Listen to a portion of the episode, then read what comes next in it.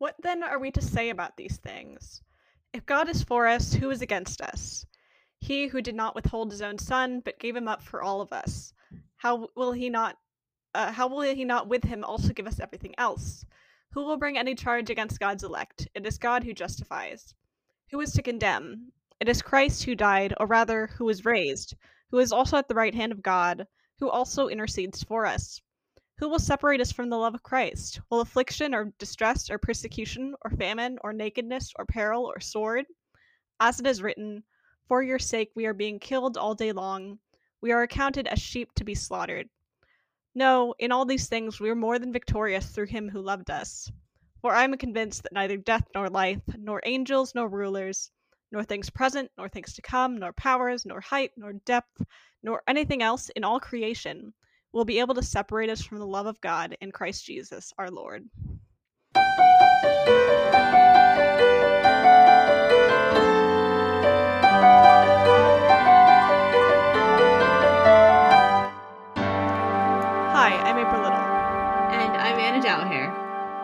In this episode, we are taking on uh, the longest letter of Paul in this Bible Dyke deep dive, Romans. Um, dun dun dun. the letter specifically you know it's it's a letter to um the the church the early christian community developing in rome and we're going to get a little bit more into analysis in that text i just quoted a bit later um but i guess first off um in our bible dyke deep dive on philemon did we really talk much about like who paul was No, I don't think we really did, if I recall correctly. Okay. Um. Well, starting off, um, this is one of the the authentic letters of Paul. Because if you didn't know, some letters that are attributed to Paul in the New Testament probably aren't him. Um, and um, yeah, out of all of his letters in the New Testament, this is one he wrote latest in life, about Mhm. fifty six to seven CE. Yeah. Uh, this means that his theology has had a lot of time to develop. It's considered to be his fullest explanation of the gospel. yeah. and And especially when it comes to like Bible authorship too. If we learned anything in our Apocrypha episode, um, people can write down whatever they want and say whoever say that they are whoever they are. Um so when we say stuff like, you know, Yeah, Paul and it's not so weird written all like, of his letters. like it's like you never know. Honestly, yeah, I mean, I feel like we were taught that like if it made it into the Bible, its authorship was um was like authentic and that it was one of the original apostles of Jesus, which I guess kind of included Paul, even though he only saw the risen Jesus and not the on earth Jesus. But um and the thing but is too it, like even people in my life that aren't religious will say like oh yeah like matthew like the the disciple or like they'll say think and they'll say like oh like john like john the baptist wrote john and it's like well no no like we actually don't know it's called this we kind um, of well I, I feel like the most we can say is like we can kind of know about like we can kind of make inferences about what community it was addressed to and it was probably like Yeah. created, created by that community absolutely like, Like, what point of view they're what point of view they're um writing from i guess too Mhm. Yeah, but we can't necessarily say it was one author, and that's totally fine, you know? Like, it doesn't mean that what they're talking about Jesus is like less like true. It just means that they have a certain perspective and that they like I guess said it in the name of an apostle. yeah Um and so I mean an important thing here is of course that like this explanation of the gospel that Paul gives in this letter is Paul's explanation from his understanding over the course of his like life um not Jesus's words it's Paul's human understanding um and let's talk about who the sort of story of Paul that we can find I guess in scripture and I think also there's some there's some other historical documents that can corroborate some of these things um Paul was originally Saul and was a Jewish Pharisee committed to the traditions of the Torah, and he persecuted Christians. Um, and then, like he on the on on the road to Damascus, as they say, uh, he had an encounter with the risen Christ. Uh, after which he couldn't see for a week. I don't know if you've listened to the song. Um, is it called a a an apology for Paul? Wait, I forget. It's the new Derek Webb, one of Derek Webb's new songs on his Jesus Hypothesis album. I've listened to it so much I don't know why I'm forgetting the title of it. i haven't Um it has a really catchy melody and like he sings like you fell down at his feet in the middle of the street, and then you couldn't see for a week. So as I wrote the words on the in our notes, couldn't see for a week. That was like in my head. Um. Anyway. Uh, yeah, and it's again, it's a, it's interesting that he becomes like the most or one of I'd say next to Jesus, and if you ask some people, maybe more than Jesus, he becomes. I mean, the like evangelicals the certainly most, seem to. nope, there it is. Uh, he becomes one of the most important figures of Christianity, and it's. I think it's kind of interesting because it kind of goes into the biblical theme of redemption, and anyone can be redeemed, even if they've led a life of being a persecutor. Yeah, there's. I don't think it's yeah. in this book, but he's like, you know like Christ came to save sinners of whom I am the worst or something like that um so that you know God could be glorified through that yeah absolutely and it's so it's it definitely does hit on those themes which I really like about the story of Paul um but again as we'll talk about throughout this episode, boy oh boy, we have our issues with him. Um, and so much of what this person said has become so strong in Chris again specifically evangelical and also Christian weaponized. Doctrine. Even though, like, I would argue that a lot of the time, like actually reading the Book of Romans, I'm like the way that evangelicals use this text is against Paul's actual intentions. So. I know the way I see it, similar with the disciples. If they came to the future today and saw how their words were being interpreted, would they understand what was being said to them, or would they be absolutely appalled? It would definitely be like at QAnon, like, what the fuck? They'd be like, what? um, also the song um, by derek webb is called sympathy for paul although it's called that it very much holds paul to account on his bullshit so. As it should because even like all t- like sometimes when i get into tiffs with other uh evangelicals like i'll say like oh like you know jesus never actually said that it was paul that said that. And it always like blows Paul was mind. divinely like inspired. He was saying like scripture. He was creating scripture, even though Paul did not think he was creating scripture. Like that's also a very important thing. He didn't think he was giving advice to specific churches who had also sent him letters. We're usually reading the response. Or yeah. Yeah, no, we don't know how any of these. I mean, like, I'm sure that there's some historical inference that can be made, but like, how did any of these churches turn out afterwards? Where they like, dear Paul, thanks for the letters. This is what we're keeping. This is what we're throwing away. like, we don't actually know. Um, and then one thing that always gets people is when you say like, you know, Jesus never actually said he was dying for my sins. Paul was the one that said like he died for us and, that, and we're gonna like, get into that but first, yeah, we are. Sorry, I think, I think that, no you're fine but i definitely just want to tackle the clobber passage first um oh yeah. so there's the verses in it's uh, what so happens when you it's what happens when you says we don't follow leviticus anymore and they go well what about paul? And so yeah romans 1 26 through 27 for this reason, God gave them over to dishonorable passions. Their females exchanged natural intercourse for unnatural. Um, side note, it doesn't say like it doesn't say that's lesbianism. Um, and in the same way, also the males giving up natural intercourse with females were consumed with their passionate desires for one another. Males committed shameless acts with males and received in their own persons the due penalty for their error. So the first thing I want to say is that I feel like whenever this was quoted, and it wasn't like really quoted, quoted much in my church, but I always thought like they were referring to like a specific a specific group of people. But then yeah. when you read the, the entire passage of Romans one, you're like, oh, Paul's like talking very theoretically. Yeah, absolutely. And one interpretation that I've seen or I've read, um, and I know that we have our issues with the guy, but Matthew Vines mm-hmm. um, was that like yeah, like they gave. I was also natural... going to bring up actually James Brownson, yeah. also, who like again yeah, he's sure. not supportive of, of, polyamory and is kind of aligned with Matthew Vines, but like he oh, does. I didn't know probably, that. Yeah. Um. So Bible, gender, sexuality. I would still recommend you know taking it with a grain of salt, but like it definitely has the most extensive and dense analysis of Romans one of like that if you want to go like really really get into romans 1 and the honor shame culture and the reason why like paul uses like word by word phrase by phrase um it's in that book so yeah absolutely and then i was yeah like it was kind of that thing of like people gave up their their natural inclinations for unnatural it's like well technically like my natural inclination is towards women so mm-hmm. would it be sin if i tried to give up that natural inclination to an unnatural one towards men like in terms of when it's referring to the women, it could be talking about masturbation. It could be talking about like, um, it could be talking about um them being the um I guess so back then there was like in in sex there was the female position who was like submissive and the male was the person who was like the penetrator, I guess. Um Yeah. and so possibly the unnatural would mean that like the women were taking the male position somehow in sex or like were involved in like temporal prostitution is of course a thing that comes up and um Yeah, and it even it even also like I know even with the um masculinity that existed at that time, like the idea of being dominated by another man was like unthinkable. yeah, I mean especially that's probably like in terms of like what it means in the like the men with other men, like the shameless acts were probably because like they were being in the um the submissive role, therefore bringing like you know dishonor on themselves just in that culture. Um, Yeah.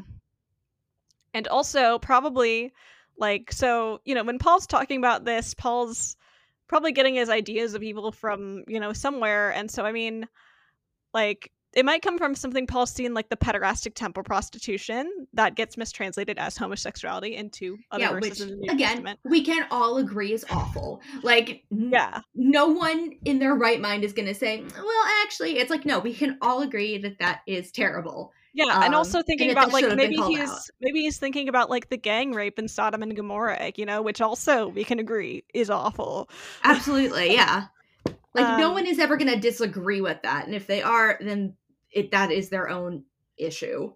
Yeah, but in any case, like I just I think you know this this verse is weaponized to like say that all LGBTQ people are like lustful and obsessed with sex, and it's like no, we can we can be gay and also not be overly lustful, and also straight people can get caught in the problem of being like overly lustful, like you know. So I know all of purity culture, I feel, is very lustful, and I never have I met more people obsessed with sex than honestly, right? Because like they're afraid, like you know, pastors are afraid that they're they're already married, but if they're alone in a room with a woman, they can't fucking trust themselves. Like yeah. Or even like looking at like people now, like what is it? The girl from Girl Defined is very sex positive now, but only in the context of marriage, and she's selling these sex courses, and it's like you were telling people two years ago. you put brought this upon well okay i mean she obviously like was in she was influenced herself by purity culture and was like failed by that but also like you kind of also brought it upon yourself Yeah, and again, it's the thing from going from that absolute like shaming um, women, especially for having any kind of sexuality, to kind of doing a 180 and offering courses, which you know is kind of scammy. Is was just like seriously, like y'all were y'all have been obsessed with sex this whole time. like I don't know what sort of purity or piety you think you're preaching here. Another thing I want to bring up about this passage, you know, the language of due penalty in this verse has been used to refer to the AIDS crisis. Like, I think I maybe we need to do a fact check on this, but didn't Jerry Falwell literally say like this is like what that that is that they're getting what they deserved based in part on this passage in Romans? I feel like I definitely have just like heard that somewhere. You know, Christians just like think that the AIDS crisis was LGBTQ people getting what they deserve. Yeah, that that's and, like, I- penalty. Yeah, and I totally know what quote you're talking about. Um, but yeah, I'm trying to find it. And like I think from this text, you know, the idea of our sexualities being unnatural, which you know, Paul also says that long hair on a dude is unnatural. So like, I know Paul, as we have been told, like as we have discussed and joked about, um, you know, Paul is a salty Human. asexual. Yeah. okay. well, also a human, but like, um, yes, kind of a salty asexual. Also, maybe maybe he was also. Well, we can say that he was not interested in women. Let's say that. Ooh, no way. And it was yeah, it was Paul Buchanan, or not Paul, not Paul. I can't read. It was Pat Buchanan, who was the communications director for the president Reagan, um, called AIDS, which was first identified nature's revenge on gay men. yeah. And then, I, and then Jay Grimstead of the American Family Association told the Advocate that homosexuality makes God vomit. Hmm. So you know, great stuff there. Um, so kind of in breaking down like what we were sort of taught about this passage and how it's influenced Christians' beliefs about LGBTQ people, what is Paul actually trying to do here? He's sort of, you know, when you look at the whole passage, he talks about other forms of like evil and debauchery, and I feel like he's trying to create like this sort of origin story of evil and like not trying to call it a specific group of people, it's all theoretical, you know, and mm-hmm ultimately he's describing this because he's setting up the Jewish people of Rome to sort of in their heads to get self-righteous, to think they're better than the non-Jewish world. And then right at the start of chapter 2, Paul hits them with this, therefore you have no excuse whoever you are when you judge others, for in passing judgment on another you condemn yourself, because you, the judge, are doing the very same things. He calls out their hypocrisy. He says you shouldn't judge, and it's like, yet this verse, like a little just a little bit before that chapter yeah. two is like used to fucking weaponize against lgbtq people like exactly again it's looking at the greater context of what it actually means mm-hmm. and also again people don't seem to be able to do this a lot of the time i feel like i mean and people when i say people it's not like people in our like you know um evangelical community though it happens mm-hmm. i think everywhere is not being able to look at the fact or maybe say like maybe Paul was flawed. Maybe some of the writers of the of the letters uh, to the different churches and the writers of the books of Bibles, maybe they were flawed because they were people writing this stuff down. Um, I mean, and I feel like even there was this one part that like Paul specifically says like I am speaking in a human way. Let me find it. Yeah, so this is verse uh, Romans three verse five. Uh, but if our injustice serves to confirm the justice of God, what should we say? That God is unjust to inflict wrath on us? I speak in a human way. So, and then, like, yeah, again, there's like, Paul didn't think he was writing scripture, but, um, I guess another thing we're sort of we sort of need to break down is sort of Paul throughout Romans uses the language of like sacrifice and we're saved by faith in Jesus and like the blood and atonement. Like this a lot of like what is penal substitutionary atonement theory yeah. comes from the book of romans comes from evangelical interpretations of the book of romans. Absolutely. Yeah and i think it's in a way like that's the cause and then like people will find other verses throughout the bible to justify it in a way. Mm-hmm. like i know that one of the big substitutionary atonement ones that was brought up was like oh when jesus says it's like he'll come like a thief in the night or something so like you need to be saved and born again like that was like definitely one of them and then like again people find their read like their excuses mm-hmm. um interesting thing though about uh the phrase when paul uses the phrase faith in jesus something i learned in my intro to new testament class in undergrad yes. mm-hmm. is that in the greek um, in could equally mean of. So we can be saved by the faith of Jesus rather than faith in Jesus, which I think is important. Ooh, that's yeah, that's actually a very uh I've never heard that take before. Yeah, I mean, I think I think that like talking about it in this way that it's not necessarily it doesn't necessarily depend always on our faith, which can definitely like falter and everything, but it depends on the faithfulness of Jesus that we receive the salvation because it's not something that we earn. Yeah, absolutely. Very interesting. Like it, again, it's interesting to be able to learn these different interpretations from a book that has been taken so literally and as like like this is also this is on par with the gospels. Sometimes again sometimes people believe it to be even more important. Whether they would admit that out loud or not is a different story though. Yeah and before we maybe get a little bit more into the analysis of penal substitutionary atonement um, i just want to say like the general thing about romans i feel like the actual theme Paul's responding to like this very common conflict in early Christian communities, the divide between Jewish born and Gentile non Jewish followers of Jesus, do Christians need to be circumcised and keep kosher?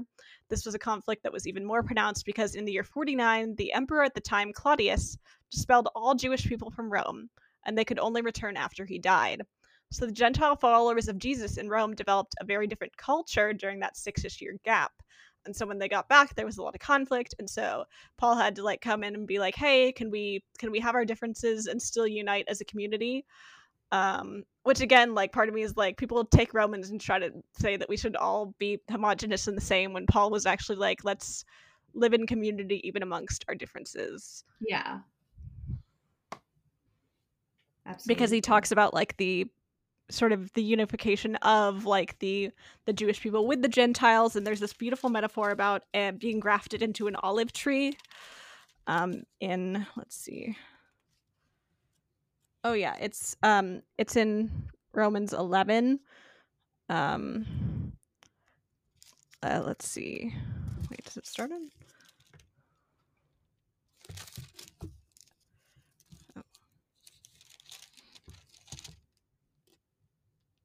Okay, yeah, it starts here. Um, Romans 11, 17. But if some of the branches were broken off, and you, a wild olive shoot, were grafted in their place to share the rich fruit of the olive tree, do not boast over the branches. If you do boast, remember that it is not you that support the root, but the root that supports you. You will say, Branches were broken off so that I might be grafted in. That is true. They were broken off because of their unbelief, but you stand only through faith. So do not become proud, but stand in awe. For if God will not spare the natural branches, perhaps you. Um, this is you know again where I'm like Paul. Uh, okay, here we go. um, for if God did not spare the natural branches, perhaps He will not spare you. Note then the kindness and the severity of God. Severity toward those who have fallen, but God's kindness toward you, provided you continue in His kindness. Otherwise, you also will be cut off. And even those of Israel, if they do not persist in unbelief, will be grafted in, for God has the power to graft them in again. For if you have been cut from what is by nature a wild olive tree and grafted, contrary to nature, into a cultivated olive tree, how much more will these natural branches be grafted back into their own olive tree? So like a very you know, a mixed bag there in terms of ideas. Yeah. I mean I like the idea of like the the olive tree having like, you know, wild and the you know, the difference like being this and like um also he uses the phrase what's interesting like he uses what is by nature and so he's saying that this thing created is like not not natural is sort of what he's saying absolutely um, but it's still holy so hmm. huh. I wonder. Um and like yeah there's of course all of these things about like the wrath of god and judgment and like all that kind of thing with paul. And yeah, like I guess I sort of one verse that gets brought up a lot when um especially early on was of course Romans 3:23 which was for all have sinned and fall short of the glory of God. Like I feel like that was But like the up. point of him saying that when you yeah. read it in context is like that he's like, "Hey, y'all need to stop fighting with each other because like all of us are just under God's grace." You know? Like it's not meant to like shame people. Exactly. Yeah, absolutely. It's not. Yeah, and it's not um I know one way that I would hear it was especially like when it came to proselytizing and spreading the good word was that was your opener was Romans 3:23 mm-hmm. whenever you mm-hmm. had to go talk to someone and it was like that's not first of all the Romans road exactly like it's not a great opener I don't think that's gonna hook anybody in but also I don't want to tell someone immediately that like you have fallen short of God's glory accept him now like that's not how I'm gonna do it mm-hmm.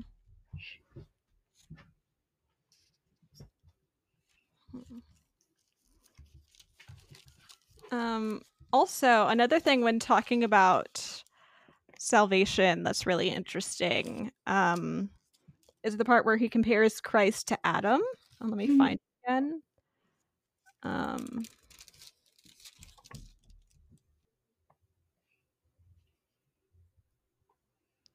Therefore, just as one man's trespass led to condemnation for all, so one man's act of righteousness leads to justification and life for all. And so, if you think about Paul's theology around, I guess, Adam, Adam's sin making this condemnation for all of humanity, which which is really interesting because like Genesis doesn't well we are watch listen to our Genesis episode. I know we have a we have a whole we have a whole episode at least on the first couple of uh, yes, chapters of well, Genesis. Yes, basically it's our deep dive on the creation narratives. Um, but anyway, it's interesting that like because that's not really necessarily explicitly in the text. But what's interesting is that like if he's saying that this condemnation was for everyone and then Jesus' justification is for everyone, doesn't that mean everyone, especially because when you think about it, like the condemnation through Adam was not really through our consent.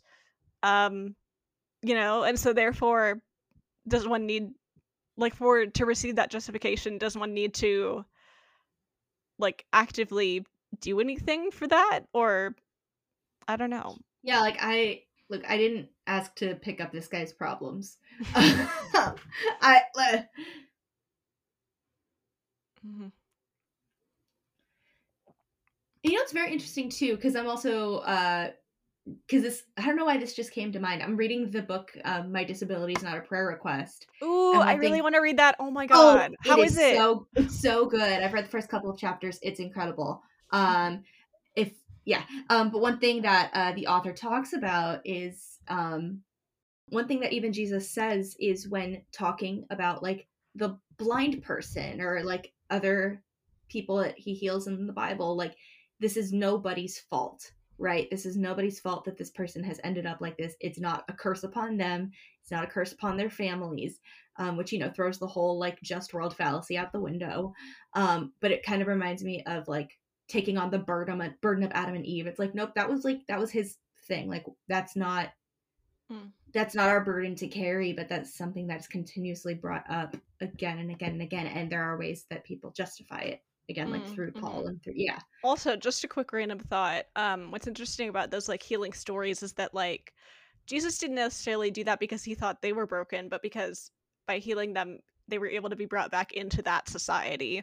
Like absolutely. you know, like it brought them back into community because typically some of their disabilities made them unable to enter religious life.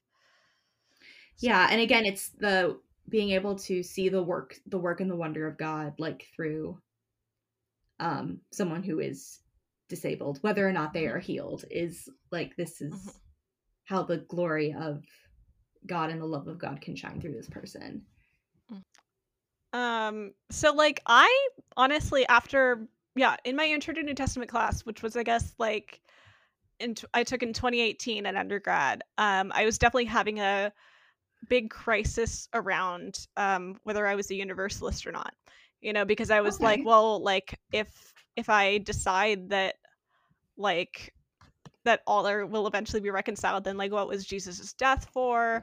I was Yeah. wrestling with this, and then after reading the entire book of Romans for that class, I was like, okay, I I think that all will one day be reconciled based off of based off of this whole text. You know, some people can read Romans and believe in like very limited penal substitutionary atonement and the fire of hell, and I came out of it not believing in any of that shit. god absolutely. Um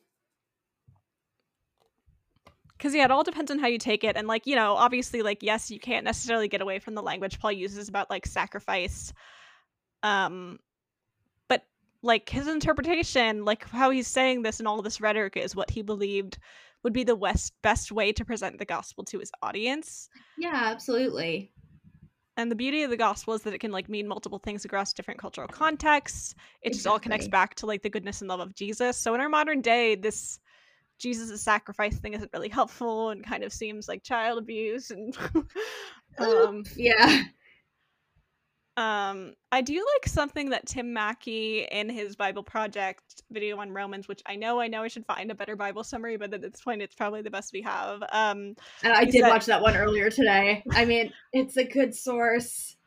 I mean, and at least they don't, even though he technically is theologically probably not affirming, at least he doesn't, you know, for example, in his explanation of Romans 1, he doesn't get homophobic, you know, he like just talks about the general idea of like people being trapped in sin. Um, so at least he doesn't speak on it. um, anyway, so the quote that I liked is Jesus became what we are so that we might become what he is. Um, and I think that's a better way to like to translate Paul's ideas to today, I think. Mhm. yeah Um, you know, that's why he had to like f- experience the fullness of humanity, which did include death and betrayal and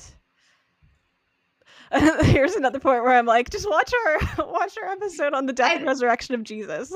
I don't. You know what? We'll just include these episodes in the resources because again, we go into if obviously we're touching on them a little bit here, but if you want to go deeper with any of that, like please uh, feel free to give those a listen. I yeah, I feel like Paul what Paul's getting at often is that like the salvation, new way of life, a new family that Paul talks about like is not something we earn. It's grace given to us through Christ and um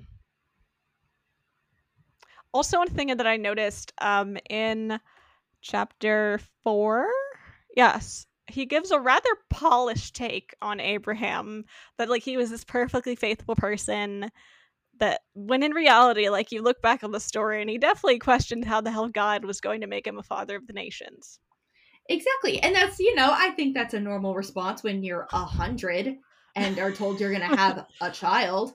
Um so again, that's very interesting that that's brought up. Like he wasn't a man of perfect faith. Like that's kind mm-hmm. of the point. Yeah, and yet still and yet still yeah. despite that, his faith although imperfect, was reckoned to him as righteousness. So. And also keep in mind with people like Abraham and Sarah, like they listen, the whole Hagar story really makes me question their morality compass. So like and also Abraham like pretended his wife was his sister at one point in order to make sure that she didn't like get sold as a prostitute or something. But oh, still. Oh yeah, you're right kind of cowardly. I don't know, but But then again, it's like it's probably been like what thousands of years between that story and then Paul um Oh yeah. Writing his letters. And I so mean, of course we have I mean yeah. at this point we probably have I guess like he would read that story from one of the scrolls in in the temple or something like I should probably look into like how scripture was read back then. I mean, he definitely knew he definitely could read and write, obviously, because he he's right he does like write I think he writes, I guess, his letters himself. Um Yeah, and I, I bring that up specifically because like think about how much our interpretation of the Bible has changed even in the last couple hundred years. Like mm-hmm. a lot of things can be painted over with a certain brush. Like Noah's Ark is told as a like a jolly children story when it really isn't. You know, only all of humanity dies.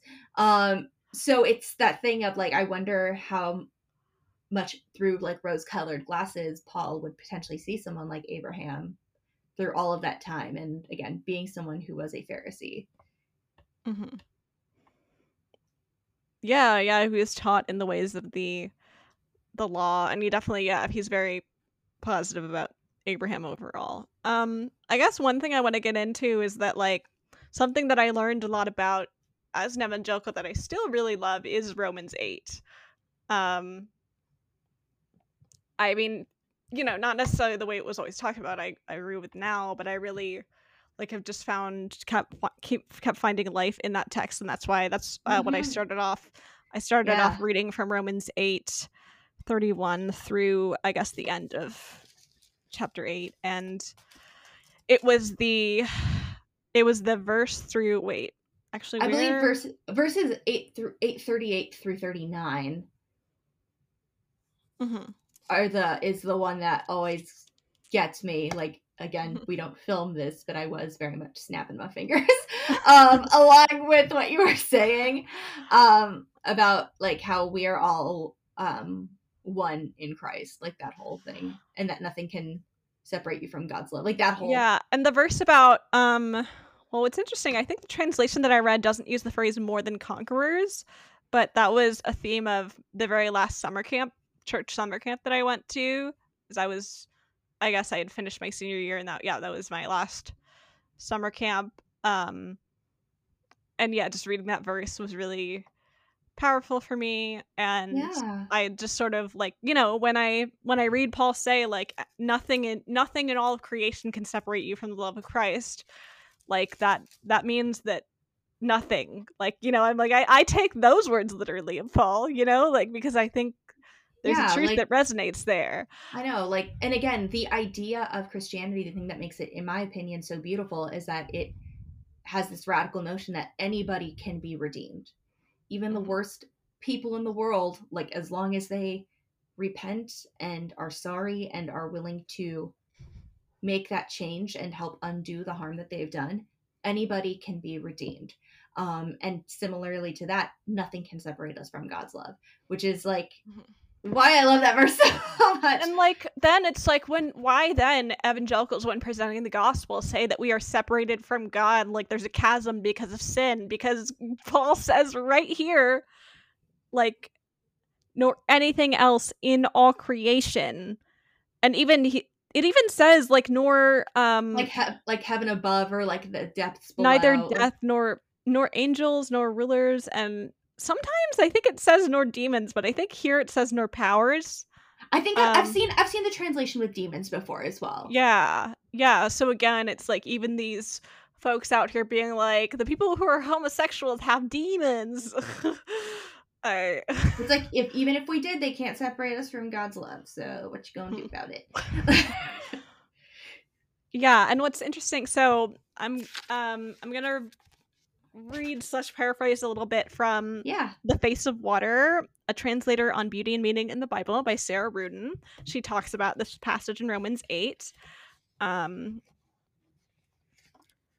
and like yeah, she she goes she's actually so she is a scholar in uh, classical literature and so she talks Mhm. about how this compares to like uh, for example the Greek or orator Demosthenes um and just goes like sort of bit by bit in the phrase that and like how he constructs an argument through these verses. Um he sort of constructs a virtual conversation. A second question if god be for us who can be against us contains an antithesis or highlighted perhaps artificial contrast. The practical answer to this question is obvious. God may indeed be for us but that doesn't stop scary majorities of mortals from being against us everywhere we go Paul means, of course, that ultimately, and in the ways that matter, there is no human being against us. But this very compact opposition of terms makes that idea quite punchy.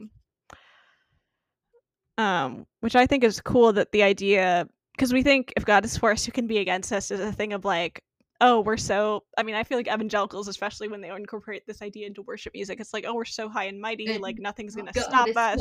us.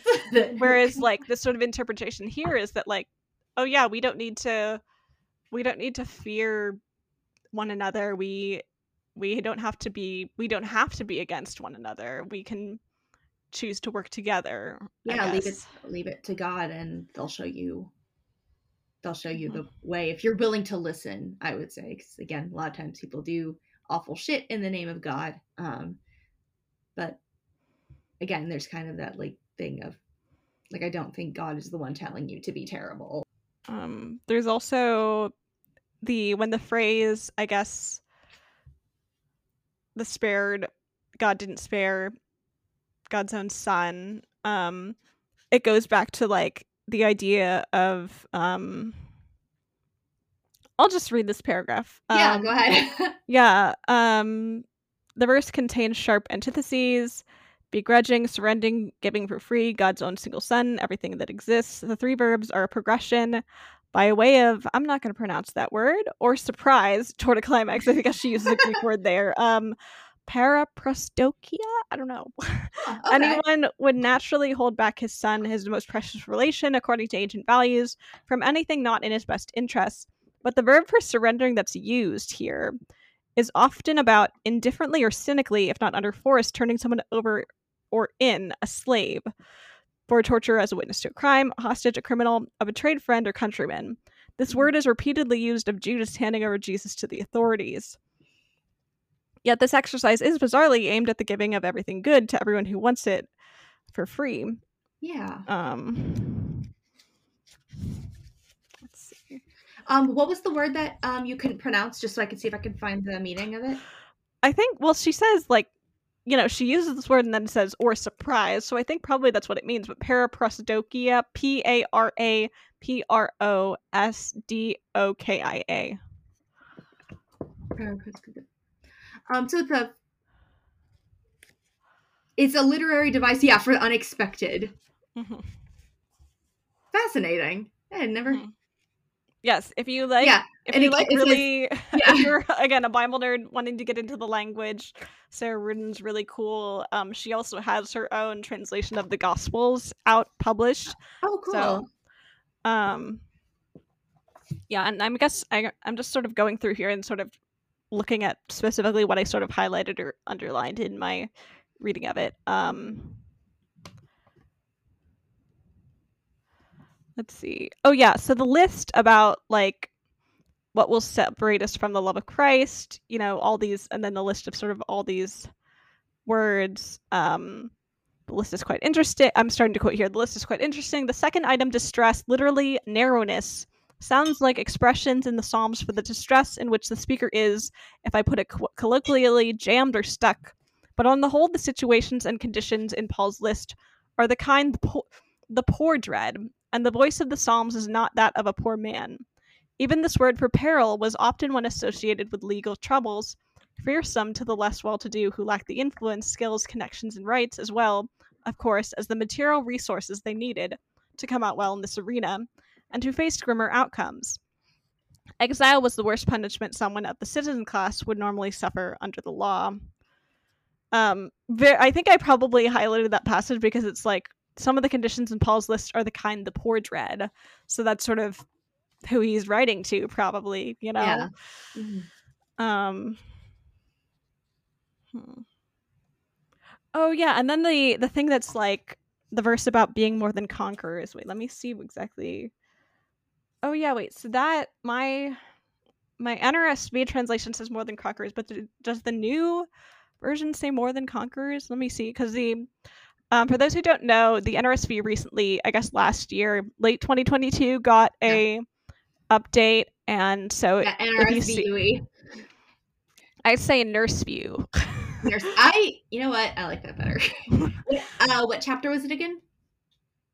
oh, Romans eight. I'm looking at it. So Romans, the end of Romans eight. Um, so no, in all the okay, yeah, it does change it against conquerors, probably because like I would say, I mean, I don't want to make too many assumptions, but I think the people who are behind the NRSV right now are of the more progressive lens because it's an ecumenical council of churches. Um, um no in all these things we are more than victorious through him who loved us and so yeah taking out the word conqueror i feel like makes sense given the history of the word conqueror Oh yeah. you know the the conquistadors and The Crusades. imperialism and yeah A lot of really shitty things have been done in the name of God. but i do like that phrase we are more than victorious because well you know there's still like a way that that can be weaponized and very used in like this triumphalist sort of way but i also think it's can still be used in good ways like that we we have victory over these things that threaten us you know i mean when you think about it yeah it's like persecution famine nakedness these are things that the persecuted christians in rome a lot of whom were in the lower class or were women children slaves were very much daily real realities for them Mm-hmm. and paul is saying like hey in christ like we are actually uh well actually oh yeah i brought this up because um sarah ruden says that in verse th- 37 it has a handsome hyperbole a very rare verb that should mean something like we are uber winners! Radical.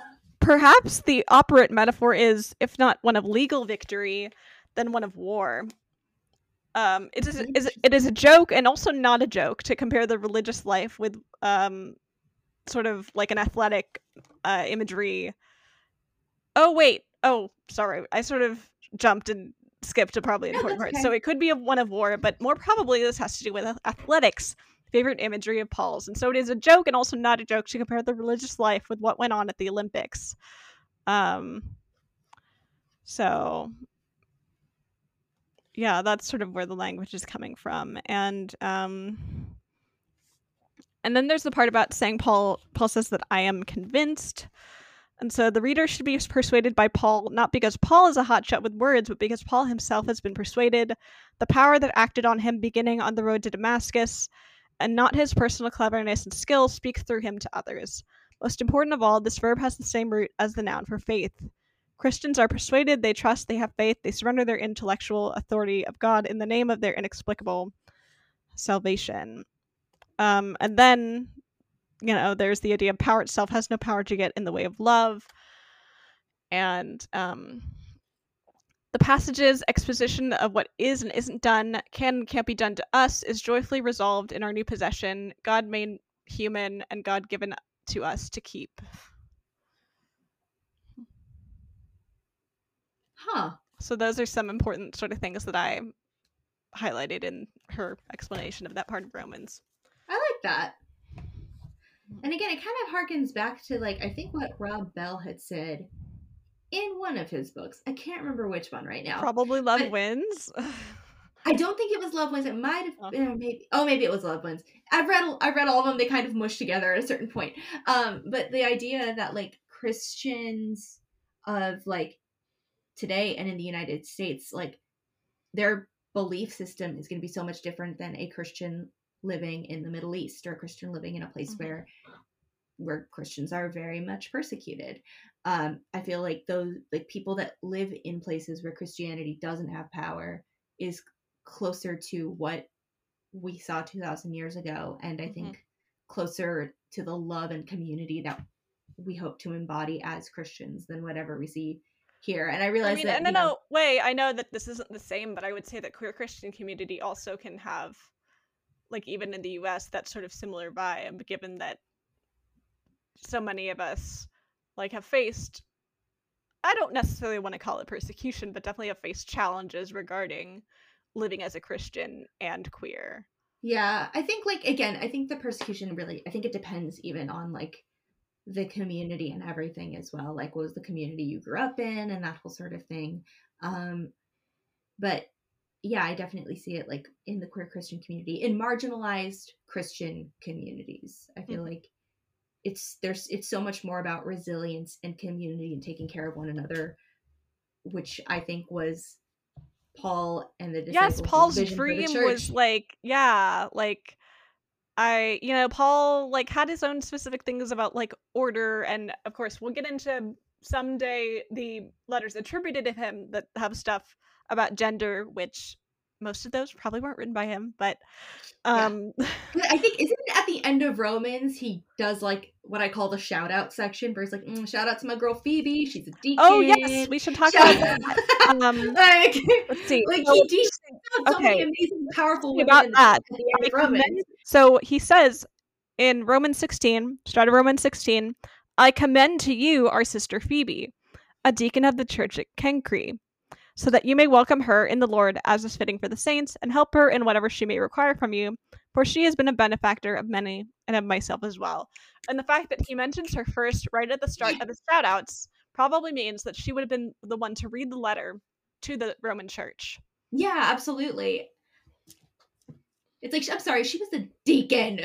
it wasn't it wasn't writing to Mhm. like any like it wasn't any particular like specific like oh it's just this person in the congregation. Like she's presumably the leader and the benefactor for this church in Rome. Mm-hmm. Yeah, and so my my Yeah, Bible says that it, deacon could also just mean minister. Some Yeah. people like to say though it could also mean servant, and that gets into the idea that women are here to serve. But aren't all pastors servants of God, regardless of gender? hmm it's like don't knock my girl Phoebe down. Um. Also, another thing is that actually the next person that he technically greets is also a woman. Greet Priscilla and Aquila, who Mhm. worked with me in Christ Jesus. They were a like basically a pastor couple, the first very the first pastor power couple. Exactly. and they and again, it's the fact that Priscilla is mentioned first. hmm always think is- pretty much Always, always yeah.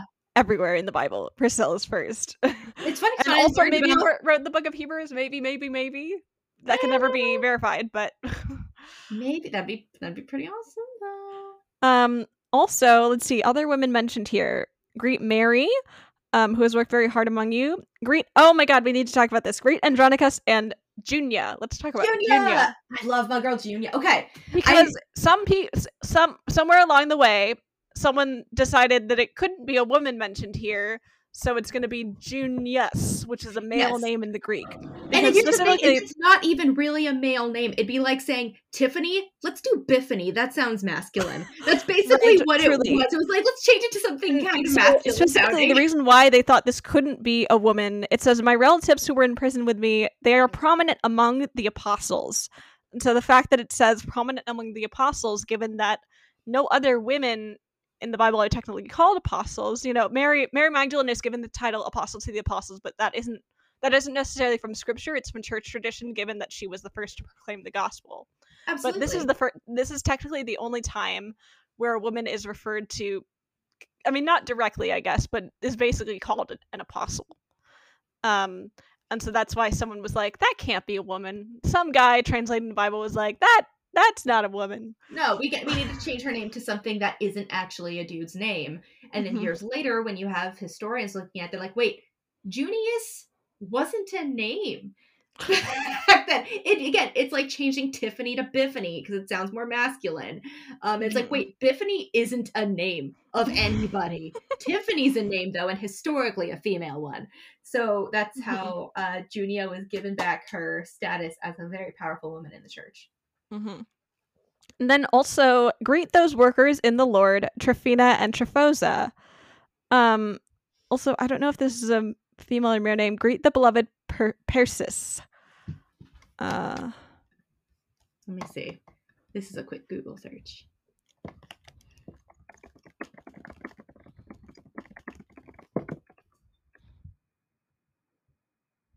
Ah, she's a woman. Okay, cool. And then another woman, not named, but um, so greet Ruf- So at first, it's a male name. Greet Rufus, chosen in the Lord, and greet his mother, a mother to me also. Ooh. Okay. Right? There we Okay. go. Paul praising women, like being like, Yeah. "This woman is a mother to me. Greet her." Yeah, so I need y'all to like shut the hell up about women in church because Romans is full of them. Yeah, like greet uh, Philologus, Julia, Nereus, and his sister, and Olympas. Uh, let's see. And are there any other? Let's see. Okay, that's about it. But that is still like that is a lot of women that are just in that one passage. Yeah, and know? again, it's mostly in uh Romans, but then in other books, um Chloe, who was a prominent woman of Corinth, was it was from Chloe's people that Paul then at Ephesus learned of the divisions in the congregation of Corinth. And in Philippians he expresses appreciation for Euodia and oh, this is a name that does not have nearly enough vowels. S Y N T Y C H E. Um, who were fellow workers of the gospel.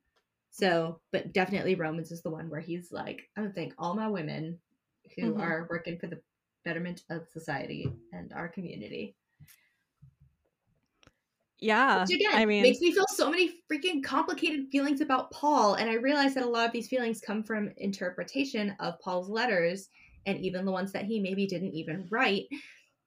But it, but then he he says stuff like give my regards to these people and Romans 8:38 and all that sort of stuff and then he goes and says something dumb and it undoes some of it. Hmm. So again, one of the many reasons why Paul's complication I mean, like yeah, it's like ultimately Paul, like I know this feels cliche because I say it so much. Like Paul's a human, and so like, and like, and like ultimately, I always like go back to like I think his motives and intentions are good. That doesn't excuse like the harm that has been caused by any interpretations of his words, but yeah, absolutely. I ultimately like I think when I get to heaven I'm gonna ask him a lot of questions, but I'm also gonna be like, hey dude, let's go break some bread together. You know? Absolutely. um and like I think that there is still things to be taken from this in terms of like how to how to live in community and like the joys of following Jesus in the midst of like lots of challenges um hmm.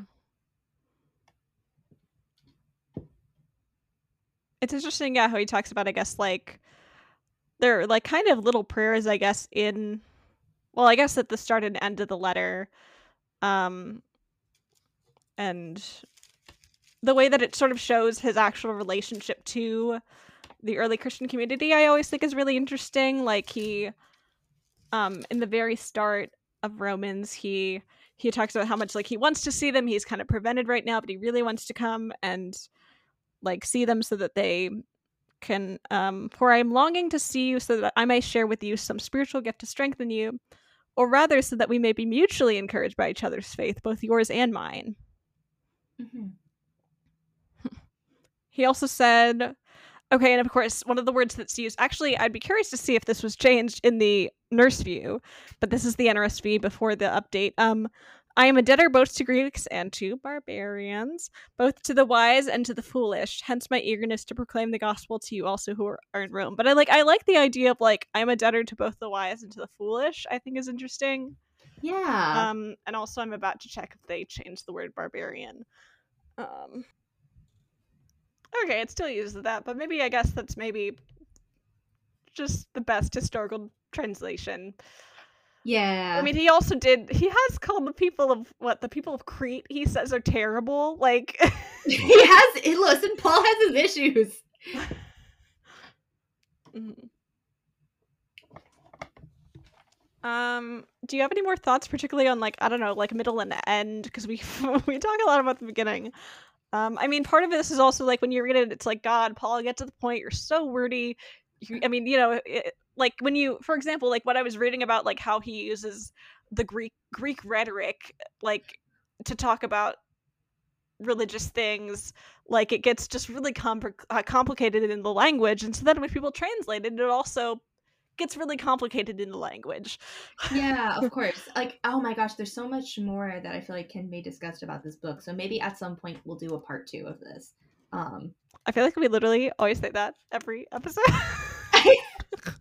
listen, there's like again, we're we're just casually unpacking an entire religion here. Like, there's right there's always going to be more to say. Um, but yeah, like it's again, it's been a very fun. there's lots of discussion of like the law and what makes us righteous and yeah, like do we need to follow the law and paul's ultimately like you know if you want to if you're circumcised cool but also if you're not cool like that's um, fine.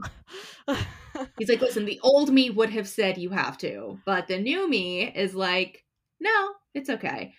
Um, I remember in school we had to memorize Romans 12. Um, Hmm.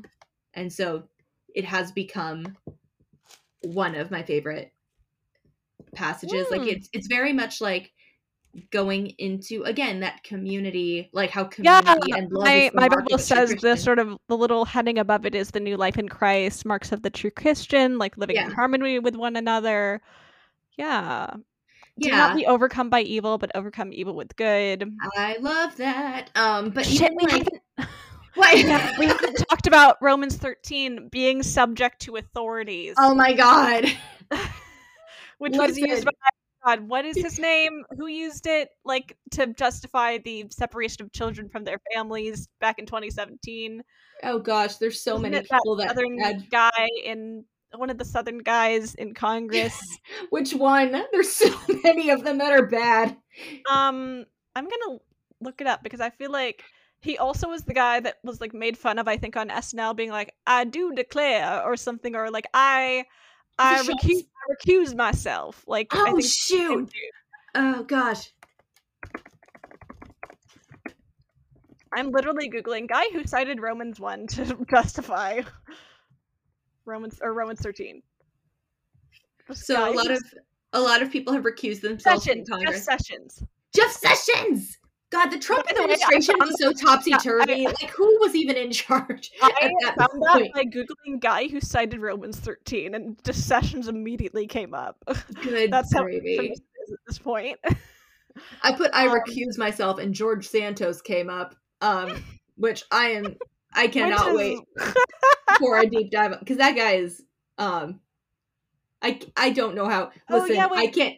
I can't get a job. I don't know how he has one. So Didn't Fundie Fridays already do a thing on George Santos? James did one, right? yeah, James did a funny It's on George Santos. He's the one that is gay and lied about his mom dying in 9-11 and then lied about being a drag queen, even though there is very much evidence that he was a Um, drag queen in Brazil. Um, yeah. So Anyways. we we kind of mentioned yeah. So Rome, Romans thirteen in 2017 was used by Jeff Sessions to justify the separation of children from their families at the uh, Mexican border. Um, and let me just quote it. I guess let every person be subject to the governing authorities, for there is no authority except from God, and those authorities that exist have been instituted by God. Therefore, whoever resists authority resists what God has appointed, and those who resist will incur judgment, for rulers are not a terror to good conduct, but to bad. Do you wish to have no fear of the authority? Then do what is good, and you will receive its approval, for it is God's servant for your good. But if you do what is wrong, you should not be afraid, for the authority does not bear the sword in vain. It is the servant of God to execute wrath on the wrongdoer. Therefore, one must be subject, not only because of the wrath, but also because of conscience. For the same reason, you also pay taxes, for the authorities are God's servants, busy with this very thing. Pay to all what is due to them, taxes to whom taxes are due, revenue to whom revenue is due, mm-hmm. respect to whom respect is due, honor to whom honor is due. Except then also write the verse right after owe no one anything except to love one another, for the one who loves another has fulfilled the law. Paul, buddy, um, bro, did you know the- how poorly this was going to be misinterpreted? And Or the also, very just, I just think about like what I mean, even in the society he was living in, I was like, did like you realize how fucking evil the Roman Empire is? You're a Jewish man. Like I I don't know. There is a part of me that maybe interprets it as like, you know, like do your thing, be kind and good to one another, but like keep your head down. There's mm-hmm. kind of like that's at least the vibe. well that that's kind that's a vibe in like it. several of like a way that Paul has been interpreted is that sometimes he says things not necessarily because he truly believes them, but because he wants the church to survive.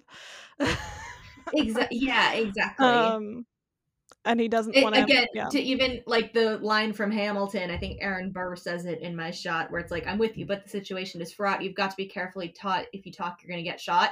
Um, Mm. That's, I mean, like spoiler alert for Hamilton and foreshadowing, but like that's kind of what it reminds me of. It's like, listen, like I agree with you, and we're going to keep doing our good work regardless of what happens, but we got to keep our heads down. Um, but again, it's been that that passage has been utilized to give people their shitty interpretation of the Bible like uncontrolled and unchecked power.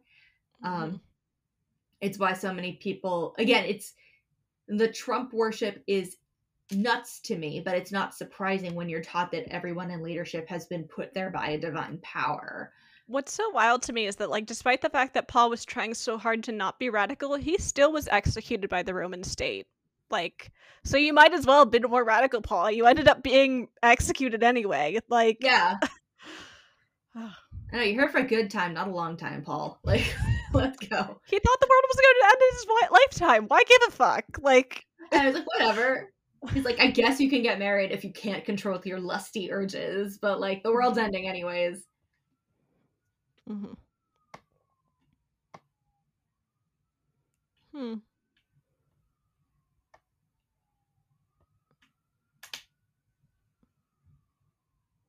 Yeah, and it's like, I guess just looking at it, he, I guess he assume he sort of assumes just good of the people in authority, which is kind of weird because again, he's going to be murdered by the Roman state. I wonder Uh, also if maybe because he was once in a position of authority as well, maybe there's because he's ro- so yeah he is although he is a jewish pharisee sympathy. he's a roman citizen which is sort of different from a lot of the jewish people around him yeah, so maybe it's like kind of that thing of like they can't hurt me because like I am a Roman. I was once in a position of leadership. I've been on that side before.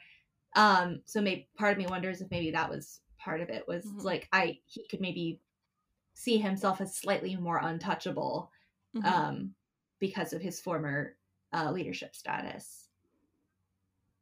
Mhm.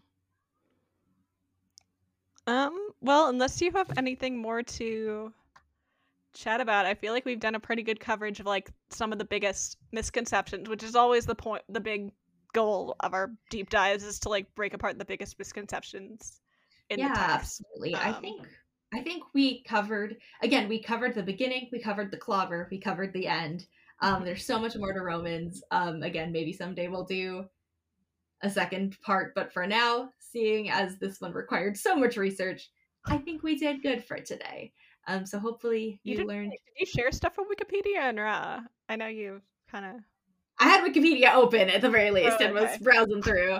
Um, but at the very least, like, yeah, we hope that maybe you have learned something new and can understand our complicated And feelings don't be afraid. Paul and sometimes decide that you disagree. Exactly. Paul was but a man, um, and he said some dumb things sometimes, and he said things that were wildly misinterpreted. And he also said things that were good and Yeah, ultimately like the point I feel like one of the big points of Romans is like, well, literally, oh my god, I'm looking at one of the headings of Romans 14. Do not judge one another. like, Paul, buddy, uh, the call's coming from inside the house, my guy. oh yeah, because it also specifically this do not pass judgment on whether another talks about also the thing about um food, like because there was the idea of like um some of the meat available in their city was like that had been sacrificed to idols and so christians were like uh can we eat that and paul's like um those who observe the day observe it in honor of the lord also those who eat eat in honor of the lord since they give thanks to god while those who abstain abstain in honor of the lord and gives thanks to god so just be like do y'all's own thing whatever is your conviction and Yeah. don't judge other people for it their yeah, absolutely. Yeah. Again, question all of it. Take the good, leave behind the bad. But again, question all of it. The Bible and God will not be mad at you. The bible can't be anything at you Exactly. Exactly. Oh for people that need to hear it, the Bible is a book. It will not hurt. I mean, uh, I was gonna say it will not hurt you. The unless Bible someone itself literally throws it at you filled with Christ's love.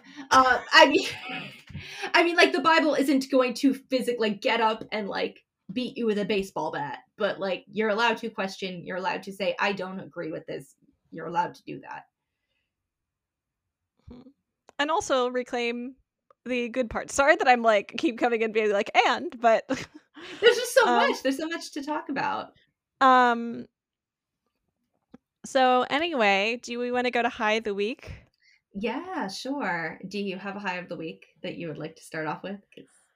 um let's see I gotta think. uh you can about you can say something first sure Oh no, I gotta think about one. That's why I asked oh you. got it got it got it well let's both think about why lol What? um I mean, I feel like this is kind of lame, but I I got No. some of the new fall flavors at Salt and Straw yesterday.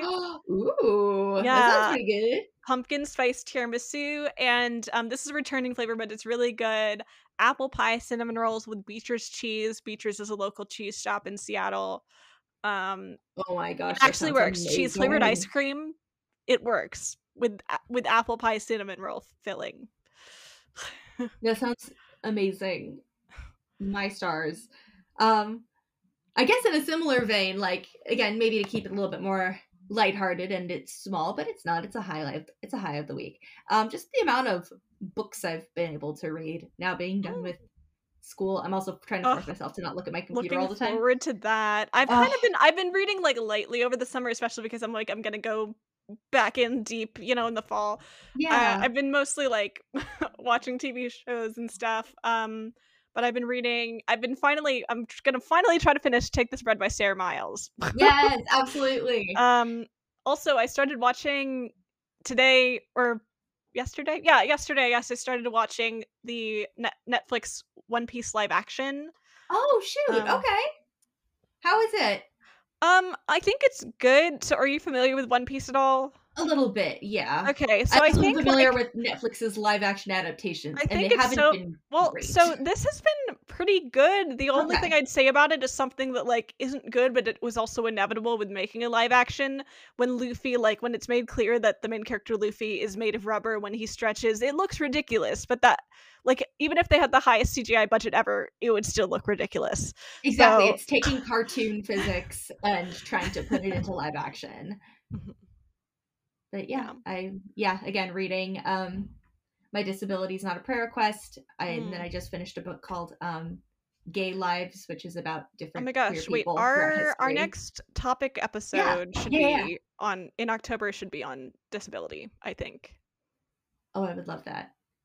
Yes, yes, yes, yes, yes. Because I feel like that's something that like isn't like too research heavy because I can also talk about like neurodivergence and stuff. Um, but Yeah, anyway, in terms of our actual next episode, it's going to be our interview with Matthias Roberts, Oh my Whose new- god, I new book- forgot that it was going to be. whose new book Holy Runaways comes out. Um, it's going to come out like the week after the podcast episode goes up. So we're very excited about that. I'll That's actually get to. I'll get to attend an in-person book launch at the Seattle School. So Ah, that's so cool. And also shout out to Matthias Roberts, uh, because April's using your mic. Um yeah, finally, I kind full of circle. even though it's really simple to set up, this is my first episode using it. Even though I got it in January. Oops. You know what? It's been a busy time. We're both in grad school. Like it's cool, but yeah. On to the plug. Thank you so much for tuning into this episode of Reclaiming the Garden. You can follow us on Instagram, YouTube, and Facebook at Reclaiming the Garden or on Twitter at RT Garden Podcast. Be sure to check out our Patreon for exclusive episodes, and you can always check out our merch store to get t shirts, mugs, and other fun merchandise. If you are able to, please be sure to rate and review on Apple Podcasts and Spotify as it does boost us in the algorithm. But we are grateful that you are here and listening, so if that's all you can do, we appreciate you. Thank you so much for listening, and we'll catch you soon.